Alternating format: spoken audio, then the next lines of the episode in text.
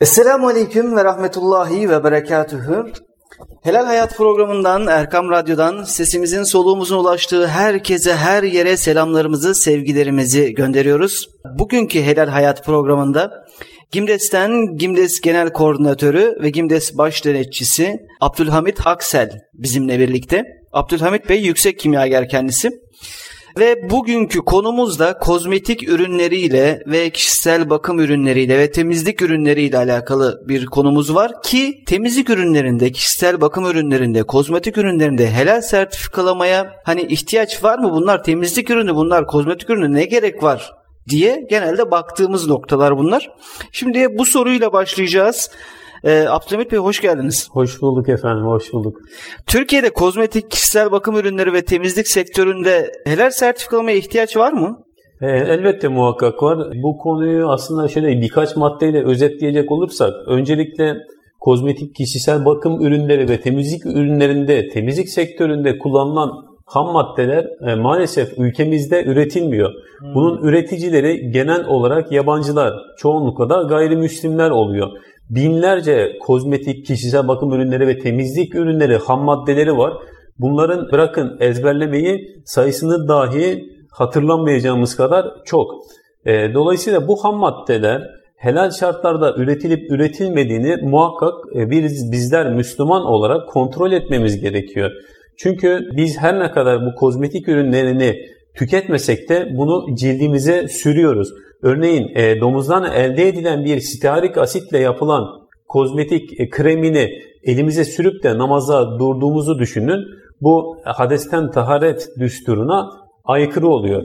Yani evet. burada şöyle de diyebilir miyiz? Biz tamam domuz etini ya da domuz yağını yemiyoruz ama sonuçta onu üzerimize de süremeyiz hiçbir şekilde. E, muhakkak, muhakkak. E, neticede bizler Müslümanız. Günde en az beş defa Allah'ın huzuruna çıkıp namaz kılıyoruz. Namaz kılarken de namazın farzları vardır biliyorsunuz altısı içinden altısı dışından.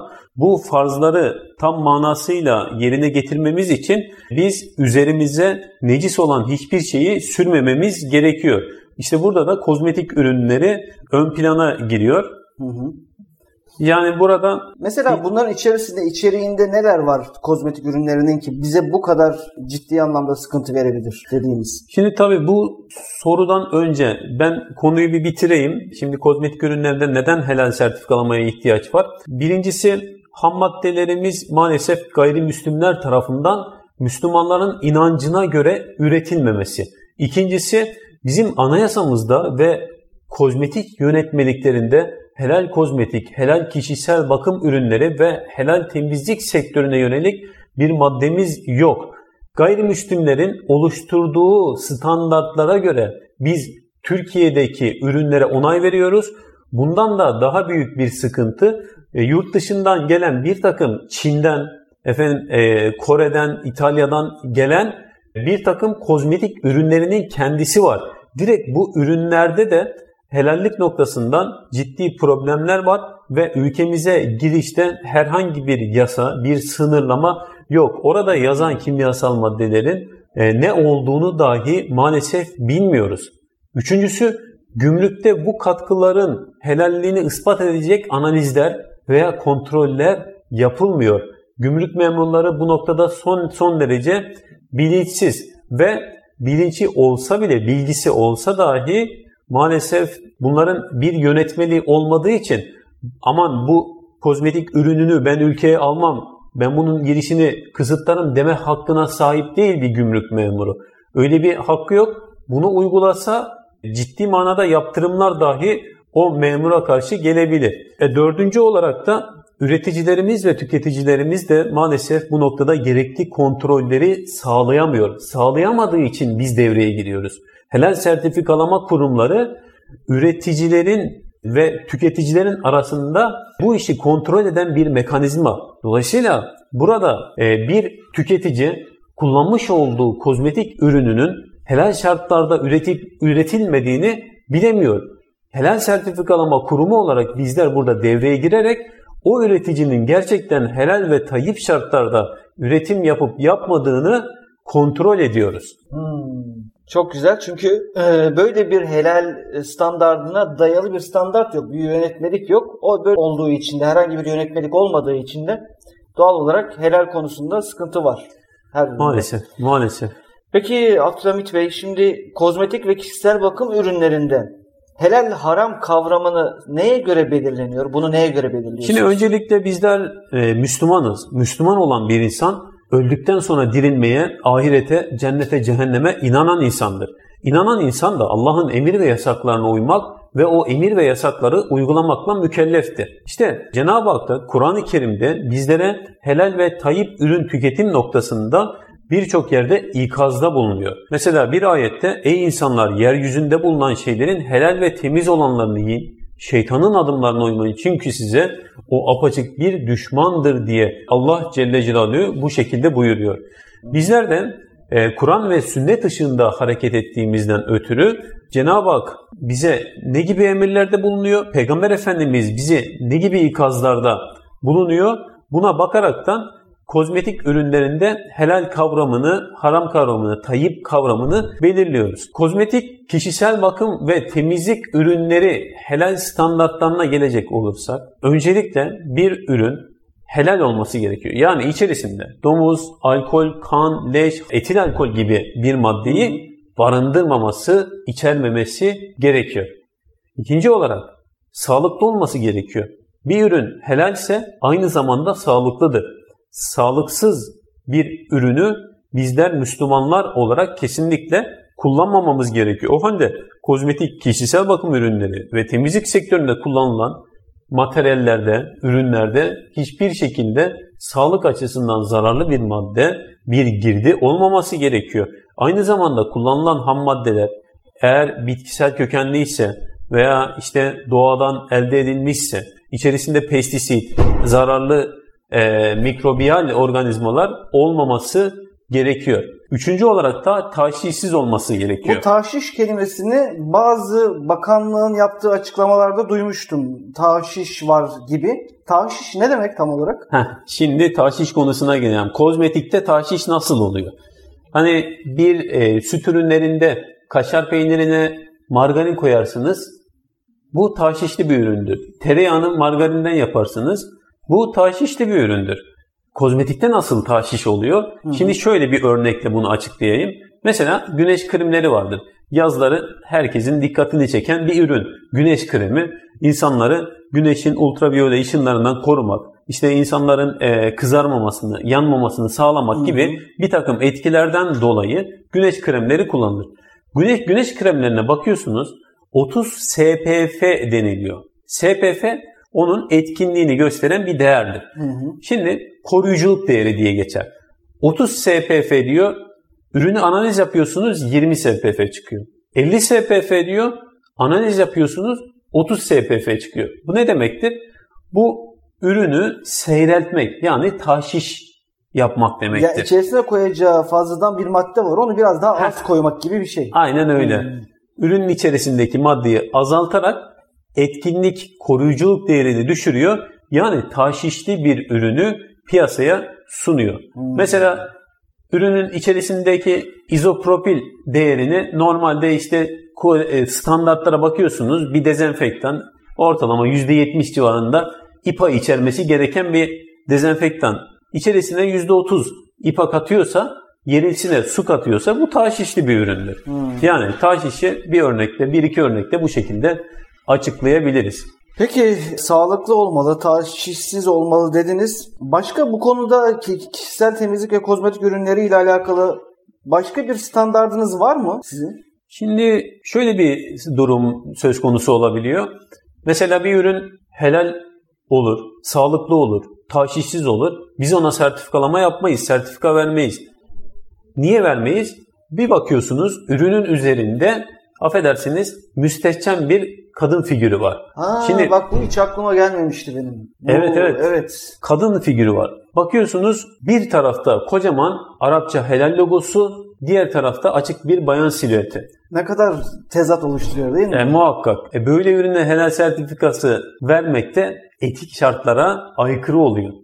Bu yüzden bu tarz ürünlere de sertifikalama yapmıyoruz. O zaman Hele... Abdülhamit Bey siz e, ambalajdan sonraki kısma bile giriyorsunuz. O konulara da bakıyorsunuz. Yani sadece ambalajın içerisindeki formülasyonun dışına çıkıp aslında direkt oradaki ambalajın çeşidine de bakıyorsunuz, dur- durumuna da bakıyorsunuz. Bu çok e, tabii, tabii. büyük bir şey, önemli bir şey yani. Orada gerçekten de bu benim hiç aklıma gelmemişti değerli dinleyiciler. Çünkü şöyle bir durum var. Evet içeriğine bakar zaten Gimdes. Buna şüphemiz yoktu. İçeriğinde ne var ne yok ama dediğiniz gibi orada bir etiket vardır ve etikette özellikle kozmetik ürünlerinde çok kötü resimler paylaşılabiliyor. O çok kötü resimlerin hemen üstünde bir de helal diye bir logo var. Hem resim hem helal. Büyük bir tezat. İşte bu tezatı aslında Gimdes denetliyor olması bizim için müthiş bir şey, çok güzel bir şey. Çok teşekkür ediyoruz size. Şimdi kozmetik ürünlerinde kullanılan ürünler haramlık derecesi nedir? Ne kadar kritik maddeler var? Çok var mı? Kullandığımız Şimdi, ürünlerin içerisinde. Biz kozmetik ürünlerinde, kişisel bakım ürünlerinde veya deterjan sektöründe bir e, haramlık açısından değerlendirdiğimiz bir takım girdiler var. E, iki şüphelilik açısından değerlendirdiğimiz bir takım girdiler var. Bir de zararlılık açısından değerlendirdiğimiz bir takım ham maddeler, girdiler söz konusu. Hmm. Bunları üçe ayırıyoruz bu şekilde. Aslında haramla birlikte haram olabilecek, şüpheli olabilecek maddeleri de e, birlikte söyleyecek olursak, mesela enzimler, enzimler eğer e, örneğin domuz pankreasında geliştirilen bir lipaz enzimi ise buna haramdır diyebiliyoruz fıkıh hocalarımızdan aldığımız bilgiye göre. E tabi e, burada helal kaynaklardan elde edilmişse helal olabilir. O halde biz bir üründe enzim görüyorsak buna şüphelidir diyoruz. Yaptığımız araştırmalarla, yaptığımız kontrollerle onun haram olduğunu ispatlarsak zaten bu ürün haramdır diyebiliyoruz. Peki kokuyla alakalı bir sıkıntı var mı? Kokuyla alakalı e, şimdi esans esanslar var tabi. Esanslarda e, birçok sıkıntı var. Esansların içerisinde hem etanol kullanılması yani etil alkol fıkıhta helal olmayan alkol kullanılması hem de içerisinde kullanılan bir takım katkıların helal şartlarda üretilmemesi, mesela bir yağ asitinin olması, haram kaynaklı bir yağ asitinin olması gibi. Tabii e, esans sektörü başlı başına derya, e, binlerce ham madde içeren bir esansta yüzlerce ham maddeyi barındıran bir sektör. Dolayısıyla e, bir esansın üretiminde hani bize basit geliyor ama bakıyorsunuz işte bir esans içerisinde 150-200 tane ham madde barındırabiliyor ve bunların hepsi de helal şartlarda olmayabiliyor. Kaldı ki yaptığımız araştırmalarla maalesef bu tarz ürünlerin içerisinde birçok helale uygun olmayan maddenin olduğunu gözlemledik. Başka bu konuda böyle bir e, ürün var mı? Şimdi esanslarda mesela bir tane örnek vereyim ben size. Hı hı. Siyah amber denilen bir şey var. Bu e, televizyona da çok çıktı. Efendim sosyal medyada da gazetelerde de çok haber oldu.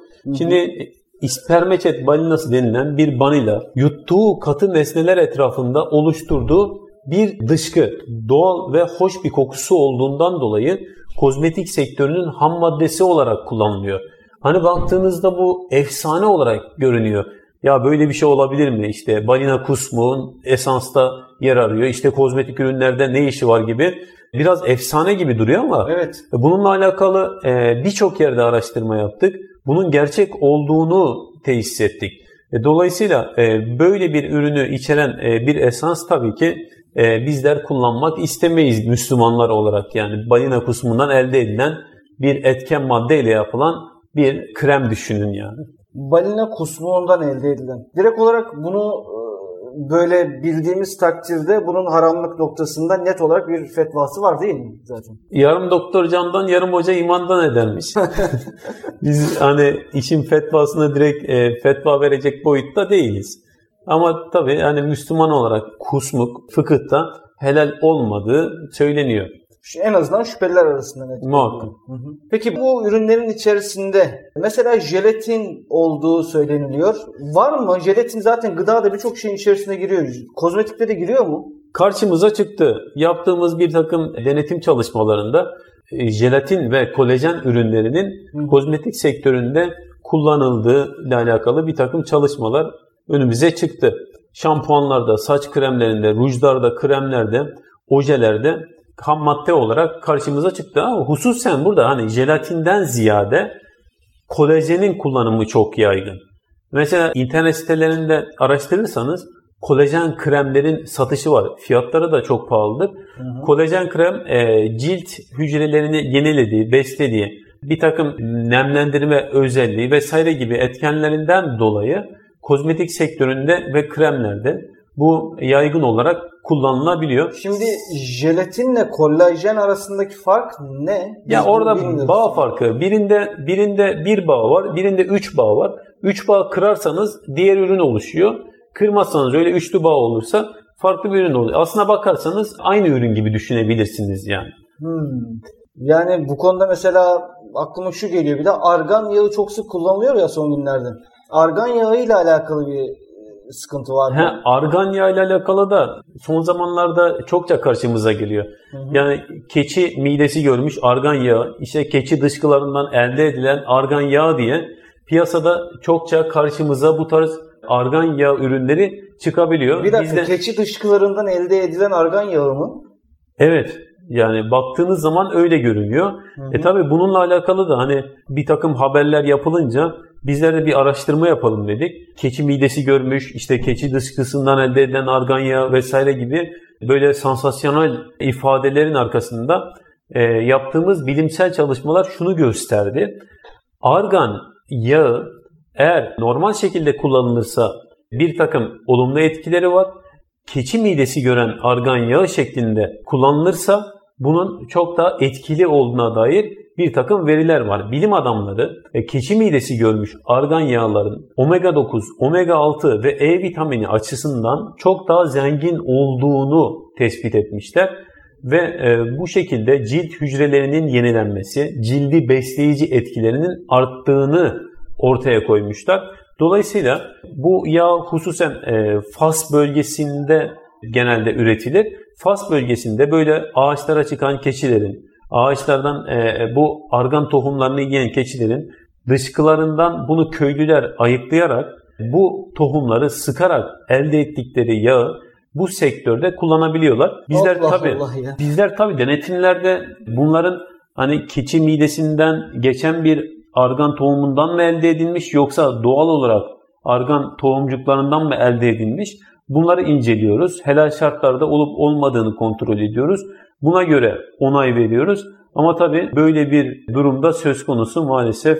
Yani argan yağı normal ağaçtan toplandığında kedinin dışkısında bulunan argan yağından çok daha az etkinliği var. Keçinin dışkısındakinin çok daha fazla bir evet. etkinliği var. Evet yani burada hani olayı bir de şu boyutundan düşünün. Hani bir kahve vardır ya e, bakıyorsunuz kapiluwak denilen bir kahve çeşidi. Hı hı. Bu Endonezya taraflarında, Tayland taraflarında çok meşhurdur. Kilosu 900 dolar civarında e, evet. olan bir kahve. Dünyanın en pahalı kahvesi diye hı hı. geçer. Büyük bir kedi cinsi vardır. O kedi cinsine yedirirsiniz kahveyi. Sonra dışkısından bunu alıp sıkarsınız. İşte ekstrakte edersiniz ve öğütüp bu kahve çekirdeğini e, bu şekilde kedi midesi görmüş bir kahveyi piyasada kapilivak olarak görürsünüz. Ben Endonezya denetimlerinden e, karşıma çıkmıştı bir markete gittik. Markette üzerinde kedi resmi var böyle. Kocaman fiyatı 900 dolar civarında olan bir kahveyi görmüştüm. Tabi argan yağı da bunun farklı bir versiyonu. Argan yağında bu benim hiç aklıma gelmezdi. Yani argan yağı kesinlikle hayvanla bir bağının olmayacağı bir yağ diye kesin öyle düşünürdüm. Şimdi duyunca çok şaşırdım. Evet. Argan yağının haricinde yine sektörde kullanılan helallik açısından bir takım sıkıntıları olduğu bilinen hyaluronik asit vardır. Kozmetik hmm. ürünlerinde e, eğer etiket içeriğini okursanız bu ah, asidi çokça görürsünüz. Hyaluronik asit diye geçer. Bu asitin Maksadı nedir? Gözenek küçültmek, nemlendiricilik, e, yüz cilt beyazlatma, kırışıklık karşıtı kremlerde karşımıza çokça çıkabilmektedir. Evet. Eskiden ilk çıktığı zamanlarda e, insan göbek kordonundan, deri tendonundan, horoz ibiğinden elde ediliyormuş. Hmm. Neyse ki teknoloji zaman zaman haramla başlar, sonra arkasından helale getirir. Şimdi horoz ibiğinden, insan göbek kordonundan çok hyaluronik asit yapıldığını e, e, bilmiyoruz. Karşımıza bu tarz ürünler çıkmıyor. Son zamanlarda biyofermentasyon yöntemiyle hyaluronik asit üretimi çok yaygınlaştı Burada da yine haram kaynaklar kullanılıyorsa ürünün helalliğini etkiliyor. Yani direkt olarak bir göbek kordonundan, bir horoz ibiğinden elde edilmiyor ama burada biyofermantasyonda e, besi yerlerinde, besi ortamlarında ürünün çoğaltılabilmesi için haram kaynaklar kullanılabiliyor. Şey diyorlardı bir de ceninden bahsederlerdi. Hyaluronik asit ceninden de üretiliyor muydu zamanında? Yok ceninden şöyle plasenta plasentadan elde edilen bir madde kırışıklık giderici kremlerde çokça karşımıza çıkabiliyor. Biyofermentasyon yöntemiyle hyaluronik asit nasıl üretiliyor? Yani burada hyaluronik asitin şu andaki ham maddesi nedir? Biz bunu nasıl anlayabiliriz dışarıdan bakış açısıyla? Bizim bunu tüketici gözüyle anlamamız mümkün değil. Ürünün üzerine hyaluronik asit yazar geçer. Bunun helal mi, haram mı, riskli mi, şüpheli mi? Bunları e, baktığımız zaman anlamamız neredeyse imkansız gibi dışarıdan. Yani bizler bile işin içinde olmamıza rağmen firmadan birçok evraklar alarak bunun böyle olup olmadığını tespit etmeye çalışıyoruz ama maalesef e, biz bile yetersiz kalıyoruz. Yeri geliyor DNA analizleri yapıyoruz. Bunun içerisinde domuz DNA'sı var mı, sığır DNA'sı var mı gibi hmm. bir takım çalışmalar yapıyoruz. Ama tabii çok riskli durumlarda mutlak surette helal sertifikası şartı koşarak bunların e, sürdü, helal sürdürülebilirliğini sağlayabiliyoruz. Evet. Diğer türlü e, bunları kontrol etmek, incelemek gerçekten çok zor. Ya şahsen benim aklıma gelmeyen, şimdi kozmetik ürünlerinde siz bu konuda daha iyisiniz. Başka böyle ürünler var mı kozmetik ürünlerinde? Bizim bilmediğimiz ama hakikaten çok şüpheli, çok zararlı, çok kritik diyebileceğimiz maddeler, ham maddeler. Mesela hayvansal kaynaklı yine e, elastin denilen bir madde var. Sığır aortundan üretilebiliyor. Sığır aortunun tendonlarından elde hmm. edilebiliyor. Bu genelde daha iyi görünmek, işte doğrudan daha genç görünmek gibi sloganlarla ortaya çıkan arkasında bu ham maddeyi taşıyan bir ürün. Elastin. Kırışıklık giderici ve yaşlanmayı geciktirici kremlerde elastin denilen bu madde kullanılabiliyor. Yine hayvansal kaynaklı yine haram olabilecek bir madde. Hmm. Ya aslında kırışıklık gideren, yaşlanmayı geciktiren çok fazla talep gördüğü için, rağbet gördüğü için o konuda yapılabilecek ne bulunursa ham madde olarak kullanmaya çalışıyorlar gördüğüm kadarıyla. Maalesef, maalesef. Ve bunu tabii haramlık helallik derecesinde çok da araştırmadan bunu yapıyorlar. Bir de ben şey duydum. Kadınların kadınların normal bir hormonu olan östrojen hormonu diye bahsederler. Bununla alakalı kadınlık hormonu kullanılan ya da işte östrojen hormonu kullanılan bir ürün var mı? Şimdi maalesef tabii ahir zamandayız. Ahir zaman arkasında da böyle e, çok dehşetli maddeleri karşımıza çıkartabiliyor. Östrojen de maalesef gençlerimizin çocuk yaşta e, henüz ergenlik çağına yeni girmek üzere olan kızlarımızın son zamanlarda kullanmaya başladığı bir üründür. E tabi e, bu ürünün birçok sıkıntılı durumu söz konusudur. Yani e, genelde bu makyaj ürünlerinde kullanılır. Hormon dengesini bozarak erken ergenliğe yol açtı. Bunun da bir takım fizyolojik ve psikolojik olumsuzluklara netice verdiği biliniyor. E, bununla alakalı tabi bazı üniversitelerde bazı profesörler araştırma da yaptı. Hmm. Bunun çok sıkıntılı olduğunu, çocuklarımıza bu tarz kozmetik ürünlerinin kullandırılmaması gerektiğini beyan ettiler. Annelerimiz mutlaka çocuklarımızın kullandığı kremleri kontrol etsinler. Böyle erken yaşta e, olgunlaştırmak, ergenlik çağına ulaştırmak maksadıyla bu tarz kremler, kullanılabiliyor. Aman dikkatli olalım. Yani östrojen kimin aklına gelir böyle bir ürün yaparken? Bir de östrojeni nerede bulabilir bu insanlar? Bu üreticiler nereden elde edebilirler ki östrojeni? Tabii östrojen e, yine hayvanlardan da elde edilebilir. Çok ilginç. Yani şeytanın hakkına gelmeyecek şeyler insanların hakkına geliyor. Başka bu tarzda bir yine kritik diyebileceğimiz bir ürün var mı? Bir de mesela olan? haram olabilecek bir madde talo. Talo demek İngilizce don yağı. Hayvansal don yağı. Biz maalesef denetimlerde de bunu görebiliyoruz. Kozmetik ürünlerinde de e, cilt lekelerinin yani e, donmuş yağdan bahsediyoruz. Evet evet don yağı. Hayvansal don yağı. Şimdi biliyorsunuz domuz %30, e, %40 civarında yağ içeren bir hayvandır. Hiçbir kimse domuzun yağını direkt alıp da paketleyip de ya bu domuz yağını satıyorum diye piyasaya çıkarmaz. Ne yaparlar bu domuz yağını? Alırlar, kimyasal işlemlerden geçirirler. Fiziksel işlemlerden geçirirler. İşte kokusunu giderirler, safsızlıklarını giderirler, e, yağ asitlerine parçalarlar, stalik asit, stalik asit bunlardan bir tanesidir mesela. Bu şekilde piyasaya sürerler. Biz mesela ürüne bakıyoruz, işte stearik asit yazıyor. Stearik asit yazdığında biz bu ürünün ha stearik asit deyip e, normalde stearik asit deyip geçeriz. Ama domuz yağından elde edilip edilmediğini bilemeyiz. E, dolayısıyla ürüne baktığımızda üründe stearik asit mi var? Arkasında stearik asitin arkasında domuz yağı olabilir endişesini taşımalıyız. İşte tabii bu tarz bilgilere e, hepimiz vakıf olamayız. Dolayısıyla bu noktada GİMDES'in kontrol ettiği, GİMDES'in onayladığı ürünlere yönelmek işin en doğrusu. Çünkü işi ehline vermek lazım yani. Tabii yani. E, işi fıkhi boyutta değerlendiriyorsan fıkıh hocalarından sorular sorup onlardan cevap alacaksın. Hani gidip de berberden fetva alınmaz. E, evet. Bu işte de helal sertifikalama işinde de ya ben kafama göre bu ürünü alacağım veya işte e, bizim bizim cami hocası da kullanıyor, bizim imam da kullanıyor gibi cevaplarla bu ürünlere yönelip de tüketmek doğru olmaz. İşin bu noktadaki ehli Gimdes'tir. Gimdes'e sorup bu tarz ürünler olup olmadığını kontrol etmek ve ona güvenmek lazım bu dönemde. Evet. Talov da bunlardan bir tanesi.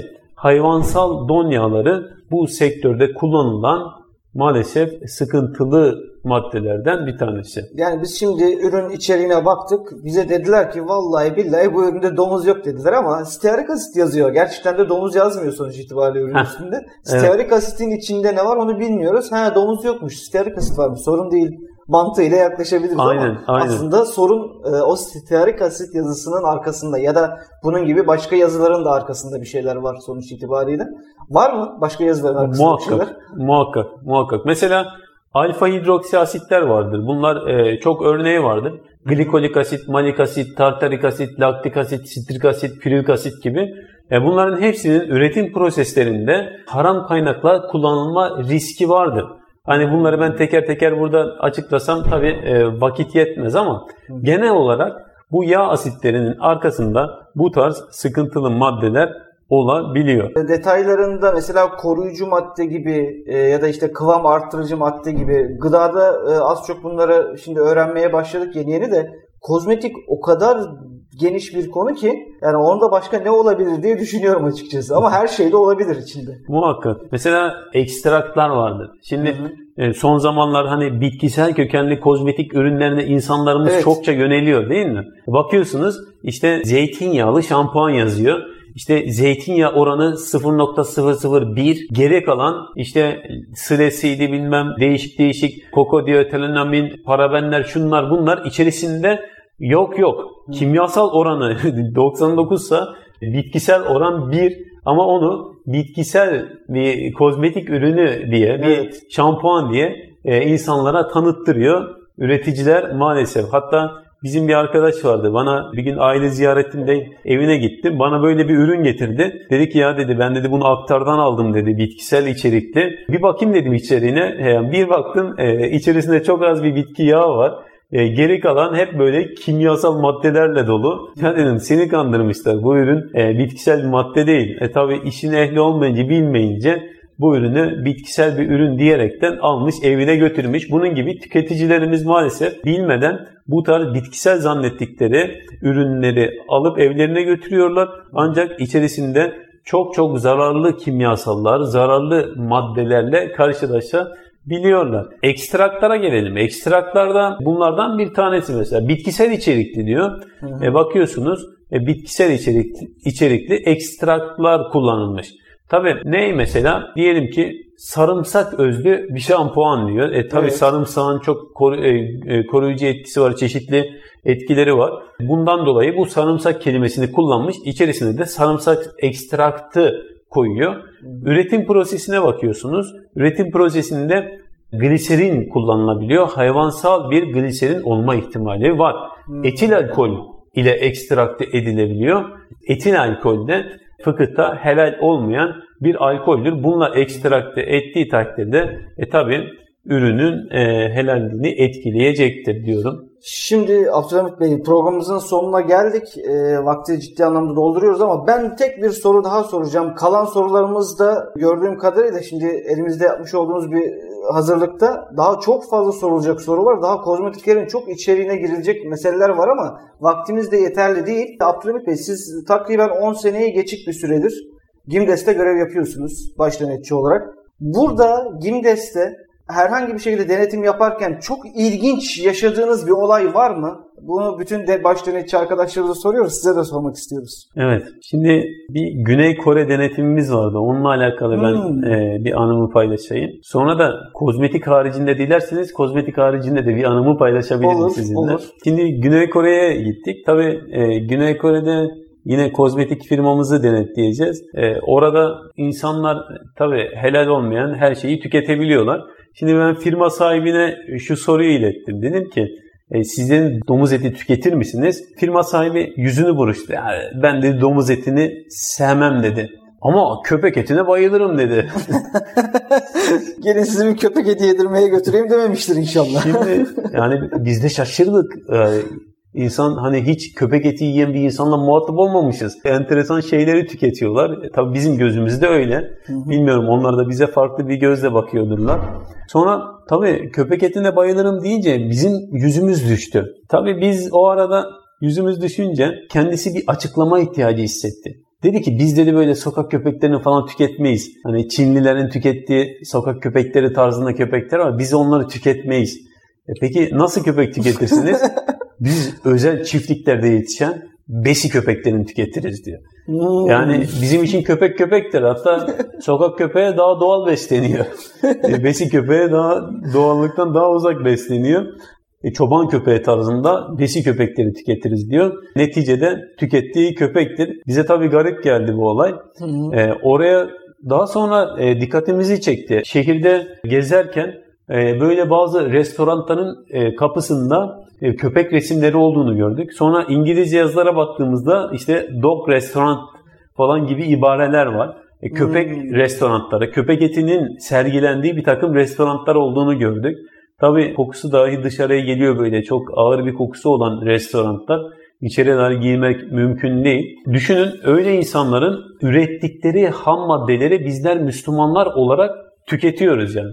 Biz Müslüman olarak Müslümanın ürettiğine dahi tam manasıyla güvenemezken yurt dışından bu insanların ürettikleri bu katkı maddeleri e, ülkemize gelerek bizler bu katkı maddelerini kullanıp üretim yapıp tüketicilerimize bu ürünleri ikram ediyoruz, sunuyoruz. Ne kadar e, garip değil mi yani Peki, Müslümanların yurt dışında, düştüğü bu hal? Demek Bey, yurt dışında yemek konusunu nasıl yapıyorsunuz? Onu çok merak ediyorum. Şimdi Türkiye'de bile ki helal konusu araştırılması gerekiyor diyorsunuz. Yurt dışındasınız yani araştırmaktan ziyade bir durum var. Ne yapıyorsunuz orada? Aç kalıyorsunuz. Şimdi tabii e, hazırlıklı gitmek lazım. Hazırlıklı gitmediğiniz zaman aç kalabiliyorsunuz.